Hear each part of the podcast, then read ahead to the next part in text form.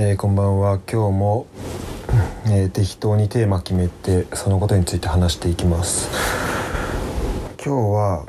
うんと、普段やってることについて話します。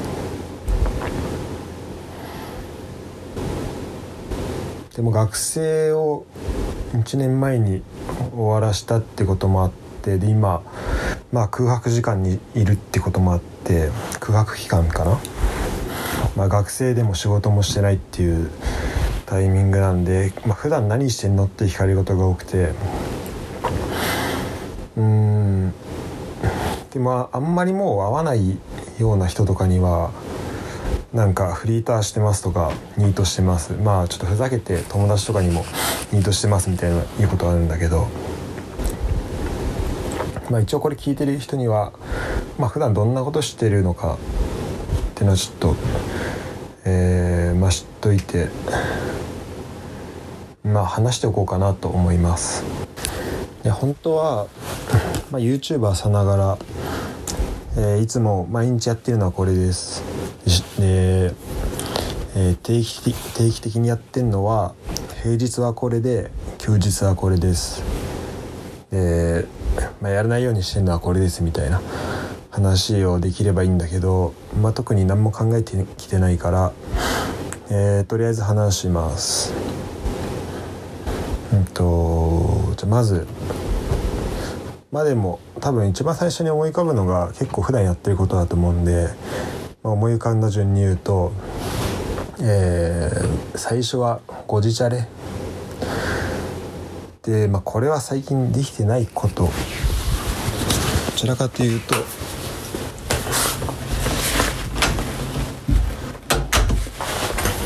最近できてないことなんだけど。で一応ねこう、まあ、まだ、えー、朝5時に起きてでヨガをやってっていう習慣はねには戻そうとはしてます。で、まあ、一時期これがね本当、まあ、朝起きたらみんな「おはよう」って言って、まあ、LINE 簡単にメッセージだけ出してでその後電話してたんだけど電話して、まあ、そこでえ YouTube 流してみんなでヨガっていうのやってたんだけどいつからかそのヨガやる部分がなくなってあの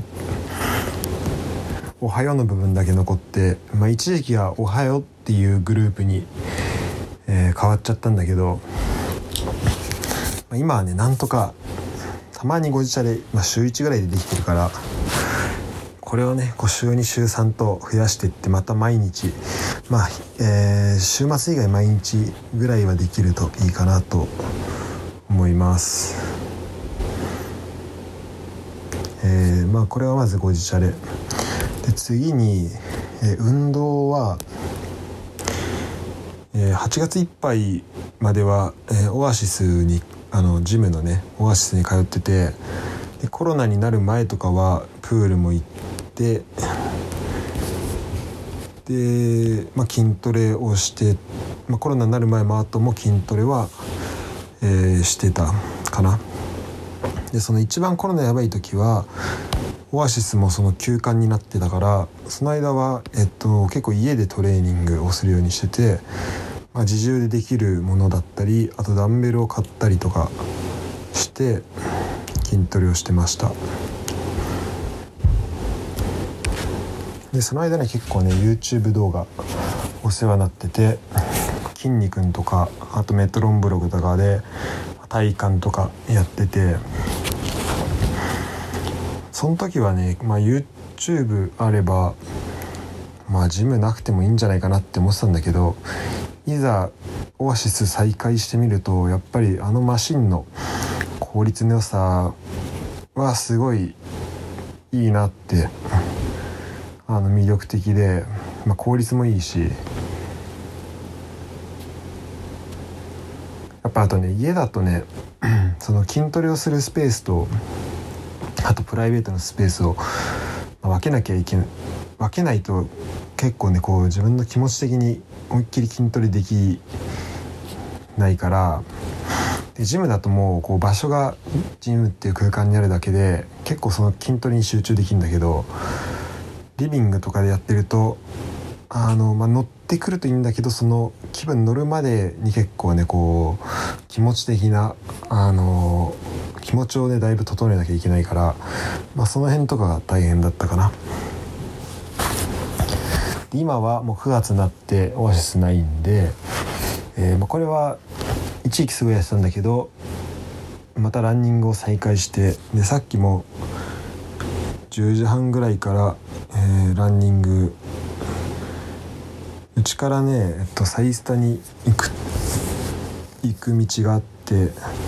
でそれの半分ぐらいで往復で1 0キロぐらいなんだけどそれをやってきました。そうでこの日本にいるうちにあのサイスタチャレンジっていうのがあって、まあ、それは単純に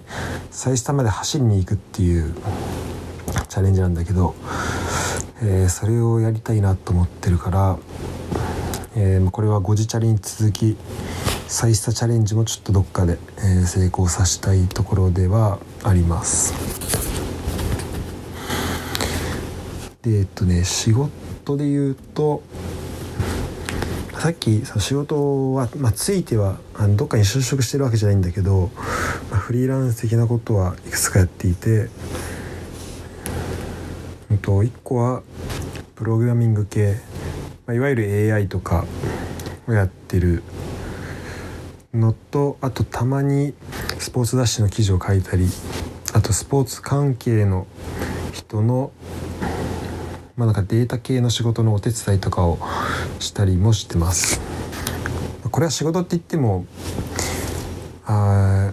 まあ、自分が興味あったりとかあとまあなんとか力になれればっっていうところでやってるだけなんでお金とか発生してるわけじゃないんですけど、まあ、結構普段やってることの一つではあります。じゃあお前全然お金とか稼いでなくてだからえー、もうお金ないんでしょってなるんだけどまあ一個はそれもあってえー、まあ、プログラミングの方で、まあ、稼ぐ月もあれば稼がないまあ、あの仕事に全然入ってない月もあってここ数ヶ月は全然入ってないからちょっとそこの稼ぎ落ちてるんだけどその分今やってることがアプリを作ることです。ウェブアプリとあと iPhone のアプリを両方作ってるんだけど、まあ、片方は、まあ、ほぼほぼ完成しててウェブアプリの方はほぼほぼ完成しててで iPhone の方もはまあ今勉強中かな。なんで、まあ、これからなんだけど結構いろんなアイディアなんかまあものづくりになんでアプリ作りは、えー、最初の構想のところとかからやろうとするとすごい大変で、えー、本当はねこれをまあ本当お金にしようってなったら、えーまあ、ある程度はアウトソーシングしたりとかして他のとこと協力しながらやっていくのがいいんだろうけど、まあ、ちょっと今こう自分の勉強にもなるし、えー、まあ単純に作るの楽しいしってところであとまあそんなに、まあ、時間はたくさんあるから、まあ、経験と思って今は自分でやってます。でえっとね本業は本当は俺の本業は多分スポーツデータのところの本当は研究とかあとそれに関するうん、まあ、勉強とかあと、まあ、それを使って、まあ、お金どうやってつあの生み出そうとかも考えなきゃいけないのかも、まあ、いけないんだけど正直今年の1月に博士決まってからというか去年の8月に学校が終わってからは、まあ、あまりここのスポーツデータっていうところはキャッチアップしてなくてどちらかというとなんかデータとかうん、まあ、論文を書くとか、まあ、記事を書くとかこうなんかものを考えるっていう時のなんかもっと基本的なその考え方あの思考の方法考え方のその型みたいな基礎みたいなところについて結構それは本だったりとかを使って、えー、あとまあ人と話したりで考えることが多くてでたまにそのえっ、ー、とまあちょっとその考え方どうやったらそのじゃあけん例えば研究が進みやすくなるかっていうのを、まあ、直接考えてるわけじゃないんだけどうん、まあ、いろんな方法でこう、まあ、本とか読んで自分の知識を深めた後にその研究とかにについてちょっと考えてみると、まあ、それよりその前までよりも、まあ、明らかに考え方とか、まあ、あの考え方がまずしっかりすごい具体的に考えればいいものっていうのも浮かんでくるしでそれをどうやってどういう方法でその問題を解いたらいいかとか、えー、それを解くためにはこういうものがあったらいいんじゃないかなっていうのも考えることができるようになったしこれはすごい、えー、直接その今スポーツデータに関わってる関わってあの最新のものをキャッチアップしてるわけじゃないんだけど、まあ、このキャッチアップ自体は、まあ、時間はある程度かかるんだけどあの、まあ、そのタイミングになれば、まあ、やればいいことだと思うしで多分この考え方を深めるとかっていうのは多分忙しいとあの、まあ、そんなに余裕が忙しかったりして余裕がない時ってあんまりできないことなのかなって思っててで結構ねこうなんか新しい考え方を身実践したりとか身につけたりって、まあ、無意識にやってる部分もあるけどこう意識的にやるのは、えっと、この23年とか振り返れば、まあ、どのタイミングでもできたことではあるんだけど、まあ、なんかやらななぜかやってなかったところがあってで多分それはその目の前のものに追われてて目の前にある課題とかあのまあその時だったら俺の場合は、えー、修論とかを仕上げなきゃいけないっていうなんとなくのプレッシャーがあって多分そこをなんとかこう、まあ、修論だったり就活だったりっていうところと対処するっていうので結構追われてたから、まあ、そこに目が向いてなかったのかなって、まあ、今考えると思います。だから何の話だっけ？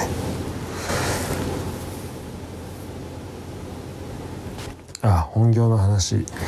えーまあ、都合いいことに一応こうねサッカーを見てるとかあと、まあ、サッカー雑誌、まあ、今こう毎月届く、えー、まあそうだね定期的に届くもので言うとフットボリスタとかをまあ一応読んでるだけでこうある程度キャッチアップしてることにはなっちゃうっていうのはまあいいことでもあり悪いことでもあると思うんだけどだから00ではない全く触れてないわけではないっていうのは一個あるかな。で一応やっぱサッカー見ると、うん、例えばで、まあ、その時々でこう、まあ、それまでになかった目線みたいなので結構見ることができて大学入る前で、まあ、特に戦術とかについても考えてなかった時の考え方とあとまあその大学入って初めてそのうんと大学入ってっていうよりもミシャサッカーに出会う前後浦和レッズなんだけど、まあ、その時期で考え方が変わったしでデータスポーツデータに関わりだしてからでまたサッカーの見え方も変わったしあと審判の話を聞くようになってからもサッカーの見え方が変わったしっていうのででサッカーの見方が変わった状態で、まあ、サッカー見ると、まあ、また新しい、うん、仮説とかあのこういうこういう現象がよくサッカーで起きるけどこれはどうやったらデータであの捉える表現することができるんだろうとか、まあ、考えることができるしあの、まあ、それはすごい楽しいかな。で、まあ、それはまあざっくりとこうサッカーあのまあほぼ言い訳レベルで一応サッカーの研究はサッカーを見てしてますっていうことはできるんだけど一応この具体的に何やってるかっていうのでまあ本当不定期でやってるのは、えー、YouTube チャンネルをて、えっと、フレンズ・オブ・トラッキングっていう番組があるんだけどこれは、えっと、サッカーマティクスっていうあのサッカーとあのマスマティクス。マスマティックを、まあ、合わせた造語で、まあ、こうサッカーを使ってサッカーをこう数学とか算数とか、まあ、統計とかそういうのでこう表現するしてみましょう。だからこう数学的な見方だったりでこうサッカーを理解してみましょうっていうまあ本があるんだけどこれすごいあのサッカーか、まあ、数学どっちかを知ってる人だったら結構楽しんで読むことができると思うから、え、興味ある人は読んでほしいんだけどでこれのね、えっと、著者の人が「えっと、フレンズ・オブ・トラッキング」っていう YouTube チャンネルを開いてでそこに、まあ、いろんなチームのえー、アナリストデータサイエンティストとか、えっとまあ、そのチームの分析官の人とかを呼んで番組をやってるんだけど、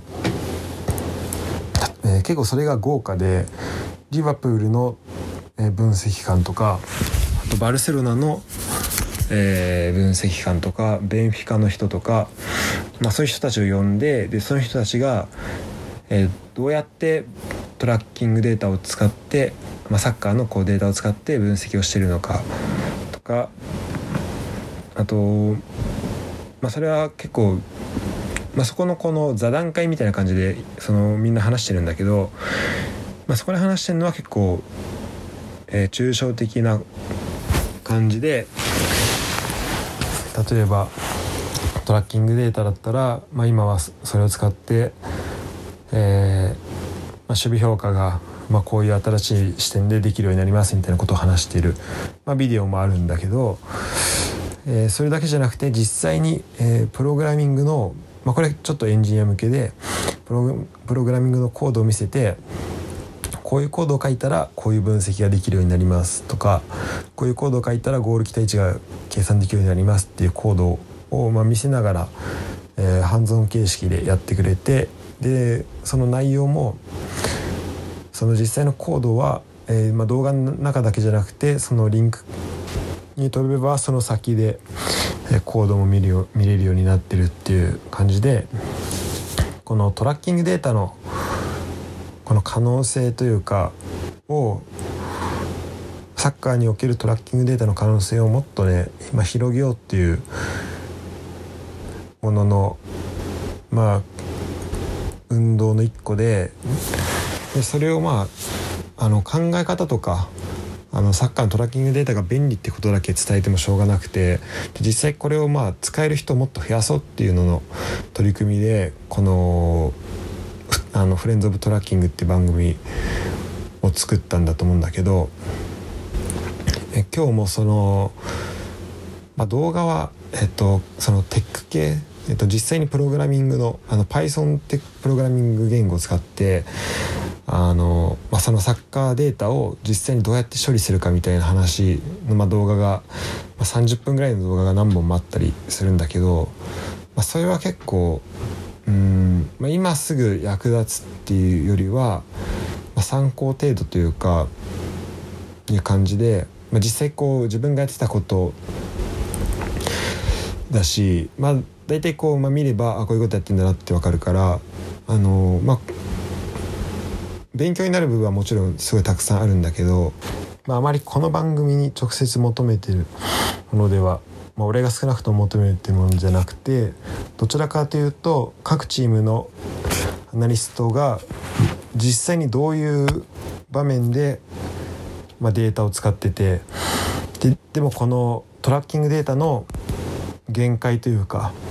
今のデータだとこういうことができないとかあと逆にこういうトラッキングデータからだったらこういうデータが抽出できるはずなんだけどまだできてないとこがあるとかからこういうあのそれをできるようにしたいとかなんかその需要だったりとか限界点みたいなのも結構話してくれててそういうところはすごい参考になる。で結構こういう、まあ、YouTube で長い動画とか、えーまあ、俺これ以外にもなんか最近また見始めたのがあの中田敦彦の、えー、YouTube チャンネルででこれとかも、まあ、2倍速とかで聞くと1本20分とか10分ぐらいで聞けるからあの今日はそれでなんか総裁選の話ビデオが2本ぐらい上がってたからそれ見てたんだけど、うんとね、これを結構まあランニング中にあの聞いててでやっぱそれがねすごいあの座談会形式でやってくれると、まあ、画面見る必要ないからそれがすごいあのランニング中に結構いい感じに聞くことができます。あの Python のコードあのプログラミングやってるとこだと、まあ、画面見ないとどうしても何言ってるか分かんないというかあんまり見てる意味がないから、だから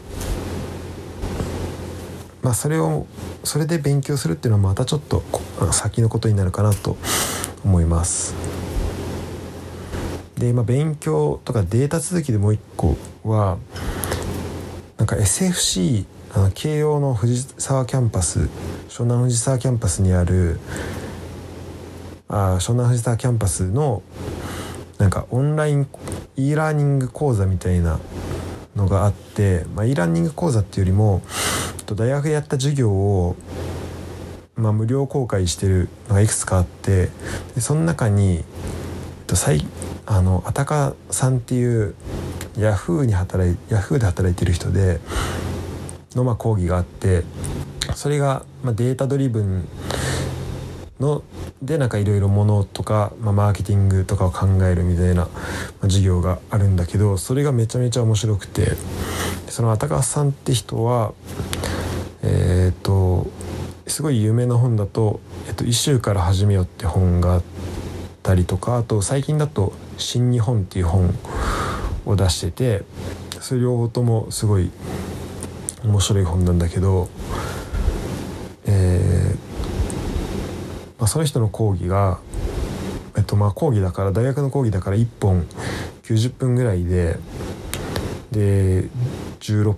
えー、一楽器分だから16本とか15本とかぐらいあってでまあ、全部ちゃんと聞くとすごいボリュームなんだけど、まあ、これもランニング中に聞いたりとかあとパソコンで聞く時はちょっと早送りで聞けるから、まあ、それ使って聞いたりとかして、えー、聞いてます。でこれはうんとなんか実際にデータ分析に必要な例えば統計的な知識とか、うん、なんかすごい専門的なプログラミングの技術とかっていうのじゃなくてそもそも、まあ、これとか本当に考え方に近いんだけど、うんとまあ、今このデータとかがすごいたくさん増えてる時代に、うんとまあ、身の回りにある情報を生かして、まあ、どうどういうふうにこう組み合わせたりとかどういうふうに考えればそれそういう情報を生かすことができるのかっていうのの、えー、まあ、自分にとってはすごいこう参考になったし、まあ、あのこういう授業を、まあ、大学の時にあの大学ってこういう授業を聞くためにあある場所なんだなっていうのをまあ知ることができたかな。なんかあまりうんあ俺がいたのが理工学部で結構そのすごいまあ技術的な話というかすごい専門的な話ばかり聞かされまあそれだけではなかったと思うんだけどまあ多分俺がその時理解できたのがまあそれぐらいでこうじゃあなんでそもそもそういうことやるのとかうんとじゃ自分の目的があった時にじゃあそのそのためにじゃ何をややるべきで何をやらないべきなのかっていうのを決めるヒントになったし分析についての話がすごい多いんだけどその時にどういう部分を見るべきなでどういう部分は見る必要ないかとかそういうのの、まあ、ヒントにすごいなってこの人の「一週から始めよう」は多分誰が読んでもためになることが書いてあるんじゃないかなと思います。というちょっと、えー、まあ、真面目な話を3つぐらいした後に、えー、ちょっとまあエンタメというか娯楽系で最近やってることで言うと、まあ、1個は、まあ、これエンタメって言ってもちょっとえっとこの勉強とか仕事の一環になっちゃうんだけど、まあ、読書をしていて、うんと、最近だとなんか組織、ちょっとまあ意識高めな本を読むことも多いんだけど今日読み始めたのが、えっと、これソル、えっと、フットボリスタソルメディアから出てる「ペップシティスーパーチームの設計図」っていう本でペップ・グアルディオラバルセロナバイエルンで今マンチェスターシティの監督やってるペップ・グアルディオラがどうやって今のチームを作り上げたかっていうとっていうのを、まあ、すごい親しい記者が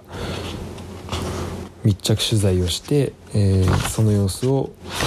書いてくれてるっていう本です。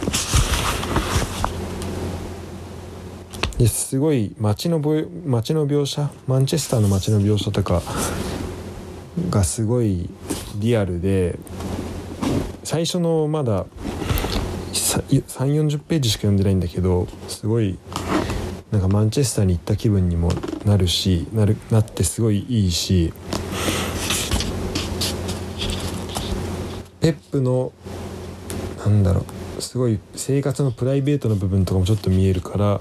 あ、そこもいいかな。個人的にあのー、ペップこの監督はすごいなんかスタイルがいいらしいんだけどランチはあんまり食わなくてあのトルティーヤと白湯を飲む。白湯は消化にいいと聞いて飲むようになったって書いてあってさっきそれを読んだんだけど早速ランニング後白湯を 500cc ぐらい飲んでました。で考えたらちょっとねこのね2日間ぐらいあの毎2日連続で外で飲み行って結構食べちゃったからあの胃腸にすごい負担をかけすぎたなとちょうど思ってて、まあ、そのタイミングでこの本読めたから本はねこういう出会いがあるからすごいいいですね。もう一個読んでるのがうんと、俺結構この1個の本をずっと読むっていうのができなくて何冊かを並行して読んでるんだけどちょっと最近サボり気味なんだけど「グレート・ギャッツビー」スコッツ・フィッツジェラルドが原作でで村上春樹が訳してる、えー、で映画のえー、っと誰だっけ？ディカプリオか。ディカプリオが主演やってる。3時間ぐらいのあの華麗なるだっけ？グレート・ギャッツビー。がって今映画がすごい人気だと思うんだ、えー、有名だと思うんだけど、まあ、それの原作になった本も今読んでてこれもね結構描写がすごいいいし、まあ、まだこれも最初の方なんだけど、まあ、これからどうなるのかすごい楽しみにしてます。っていうのが今読んでる本かな、まあ、あとは Kindle で何冊か読んでるけど、まあ、その話はまたこの本に関してはちょっとまた別で話せればいいかなと思ってます。で Netflix も最近 Netflix っていうよりもこの韓流かな？韓流を結構今見てて1個は「愛の不時着」から始まったドラマシリーズでまず「愛の不時着」を見てでその次にまあそれで結構このもともとね「えっと愛の不時着」と「イテウォンクラス」の2つは両方とも見ようと思ってたからで両方とも見たんだけど、まあ、両方とも面白くてうん、まあ、どっちが好きって言われると「愛の不時着」の方が好きかな。でこれは、まあ、イテウォンが全然悪いっていうわけじゃなくてイテウォンめちゃめちゃ面白くて前はもうすぐに見てたんだけど「愛の不時着は」だねまあ、最初の方とかは割と結構シリアスなところが続くんあの話が続いてくんだけど途中ね12話ぐらいでもうそれが一気にあもう今まで結構辛い話とかもあったけどここまで見てよかったなって思う瞬間があって、まあ、それもうそっからそうだねその話が一番好きで結構何回も見返してるけど、えーうん、だからそれはね結構印象的だったかな。で不時着はこう最後の方どんどん話長くなってって最初1時間10分とかなんだけど最後の方になるともう1時間半とかでで最終は2時間あったりして本当軽いもうなんか最後の本当ハリー・ポッター」をなんか毎話見てるような気分になってたんだけど本当1話の中でなんか最初ので起きた出来事とかがもう最後の方もなんかあこの最初の出来事ってあ同じ1話の中であったんだって思うぐらい、まあ、1話長いんだけどでも全然飽きないのがやっぱりあのまあイテウォンもそうなんだけどすごいところだなっていうふうに思いました。韓流ドラマこれ多分えっと今その2つとあとアルハンブラ宮殿を見ててそれなんか全部でそうだから多分これ韓流ドラマの特徴だと思うんだけどなんか最後の1話の最後にそのその1話で起きたことのハイライトみたいなのがこう静止画でこう振り返りみたいのがあるのがすごい視聴者に優しいな優しくて多分こうちょっと1話が1時間10分とか半とか長いから、まあ、こういう気遣いがあるのかなって思ってこれは韓国のドラマ文化面白いところ。で今、えーまあ、3つ目韓流とし韓流でアルハンブラ級で見てんだけどこれは、まあ、場所がまずねグラナダ。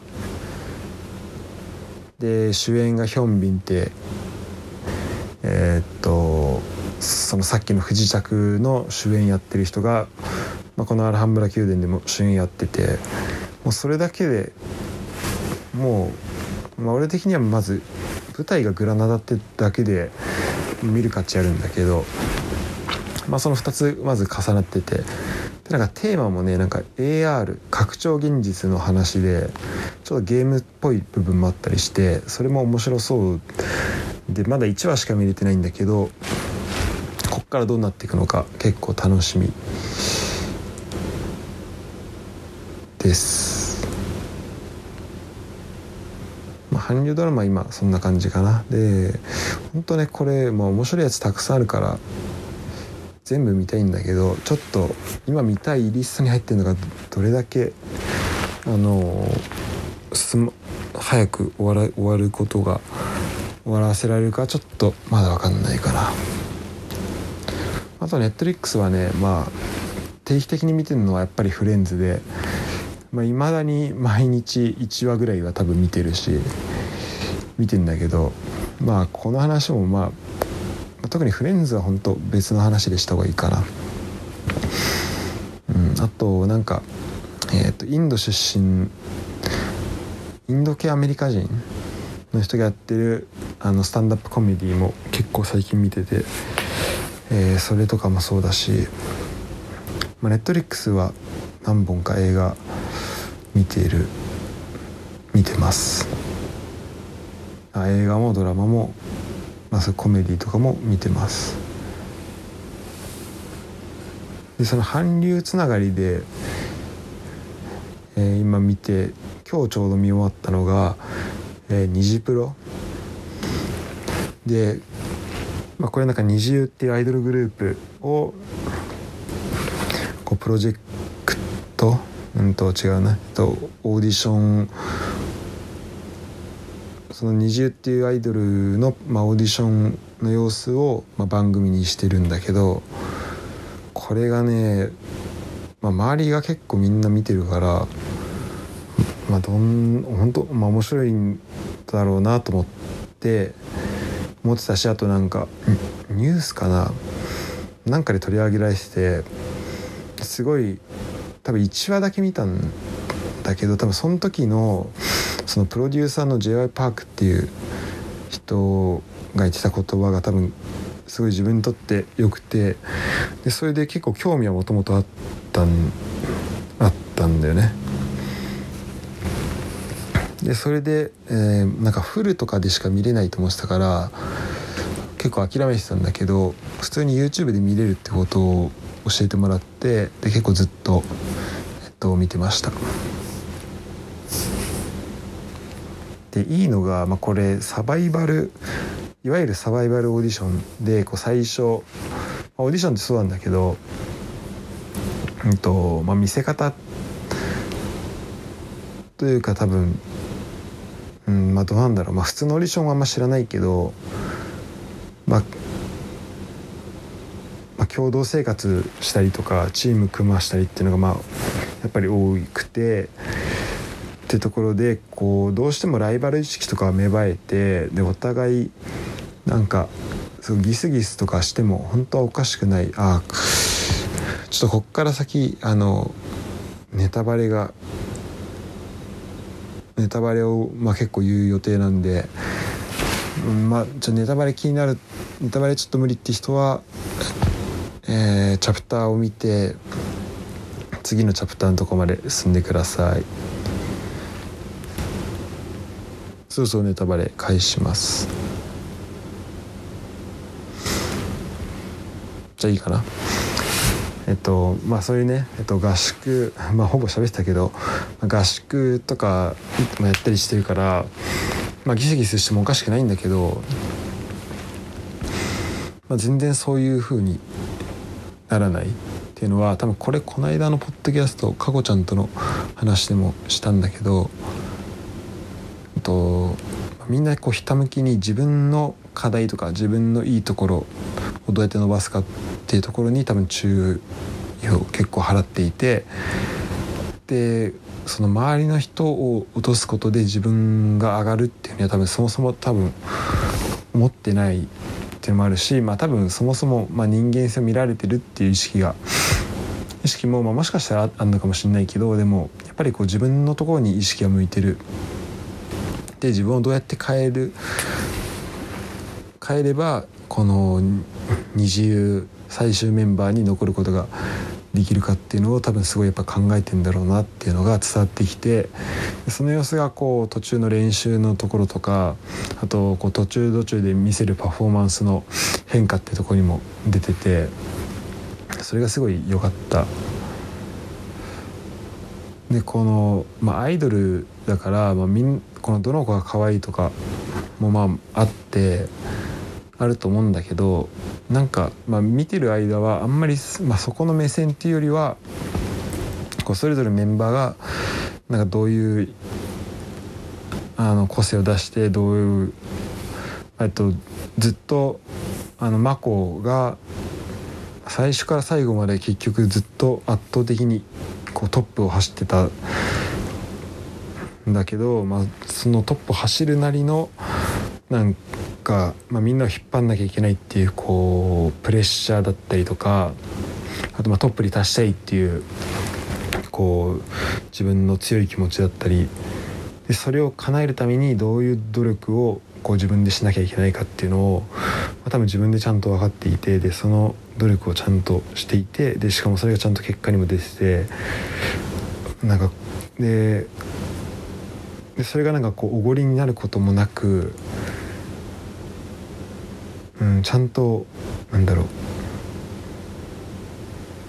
こうチームみんなのことも結局考えることができるリーダーでもあってそれはまあ本当すごいなっていうふうに思って見てました。で最初ねあの尾崎すずちゃんって子をあの、まあ、最初の12話見たぐらいの時に、まあ、誰が残るかなと思ってで、まあ、その子が最後め最初メンバー残ったらいいなと思って、まあ、応援してたんだけどその子はあのほぼほぼ未経験みたいなところででもなんかあのその j y パークにあの可能性をこの子は可能性があるって思思われてで選考残ってで一応ねこうえっと一次選考と二次選考ってあってこう第1次は東京でやってで2次は韓国でやってっていうのがあってでその一次選考でまるまるパート1全部えっ、と全部で6時間ちょいとかかな。あってで、まあ、と1は20分でそれがまあ40、えー、と20本ぐらいあるから、まあ、全部でそれぐらいあって。でパート2は韓国で、まあ、それも同じぐらいの時間があってっていうになってんだけどでそのすずちゃんは一応その第一次選考は残ってだから残った時は結構なんかあ俺見る目あったなっていうふうに思ったんだけどなんか気づいたら気づいたらというか本当だなんか2話パート2の最初にその個人的な都合でもういなくなっちゃっててあちょっとあれって感じになったんだけどまあ、ちょっとそこはねちょっと残念だったけど、えーまあ、結局最終的な推しメンはとリマにしました。ラップがねかっこいいね。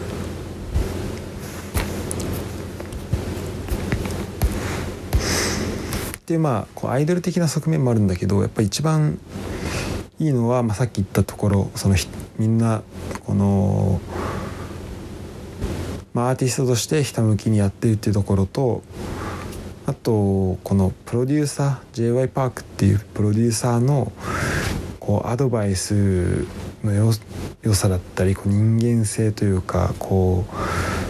パフォーマンスを見た後に毎回アドバイスをするんだけどそれがねすごいなんか勉強になるというかこう聞いてる聞いてるこっちは見てるだけなんだけど納得するしすごい説得力のある言葉を言っててでそれが、まあ、たまにはきたまに厳しいことも言うんだけどそれ厳しいだけで終わってないというかちゃんとこのアドバイス受けた方が自分のまあ、なんか持ち帰ることができる自分の役に立つようにすることができるようなアドバイスをしていてまあ俺ももしそういう立場になるとしたらそういう言葉をかけれる人になりたいなっていうふうにあの見てて思いました。こんなもんかな。とりあえずは。まああとなんだろう。まあ不定期でやってることといえばサッカー見たりとか。あと最近始めたことはというかこう本当うんとまあ今こうピンポイントでやんなきゃいけないこととしてドイツ行った時の家を探さなきゃいけなくてもともと俺の前にいた人が住んでた場所をそのまま引き継げることになってたんだけどなんか大家さんが大家さんのメアドをもらったんだけどなんかメールしても全然返ってこなくてでそのもともと住んでた人にも頼んでメールしてもらったんだけど帰ってこないからまあ多分、まあ、ちょっとしばらく厳しいなっていう、まあ、そってかそっちに望みをかけるのは厳しいなと思ってで昨日ぐらいからちょっと遅いんだけど、まあ、家を探しています。で探してみると結構いい家多くてなんか3部屋あって650ユーロの家が家出で職場からも、まあ、バス1本で行けるし町の、まあ、ほぼど真ん中で川沿いにあってっていうところがあったからうわそこめっちゃいいなと思ったらもう本当半日ぐらいでそこ誰かに捉えちゃったりしててでやっぱね日本に住んでるから住んでてドイツの物件を探すって結構大変なんだけどまあなんとかして、まあ、最初はちょっとヤビとかでこう一時的な暮らし住まいを見つけながらでもいいからこの3年間はいいとこ住みたいなって思ってます、まあ、みんながねこう遊びに行きたくなるような家。前の家はこの間吉野が出てきてくれた時に話したけど本当に本当なんだろう日々の暮らしこう雨風をしのげればいいみたいな家に暮らしてたからちょっとねそれよりもま、はるかにいいいい家にはしたいかなと思います。多分ねあのやっぱ調べるとドイツでその家探すの大変だし特に今9月10月だから新しい学校シーズンとかもあって大変だと思うんだけど本当ラッキーなことに多分このコロナの影響とかもあって多分例年ほどの競争の激しさは多分ないと思うからちょっとそこにも、まあ、甘い期待をしつつ続けていこうかなと思ってます。えー、ということで今日はここまでです。最後までありがとうございました。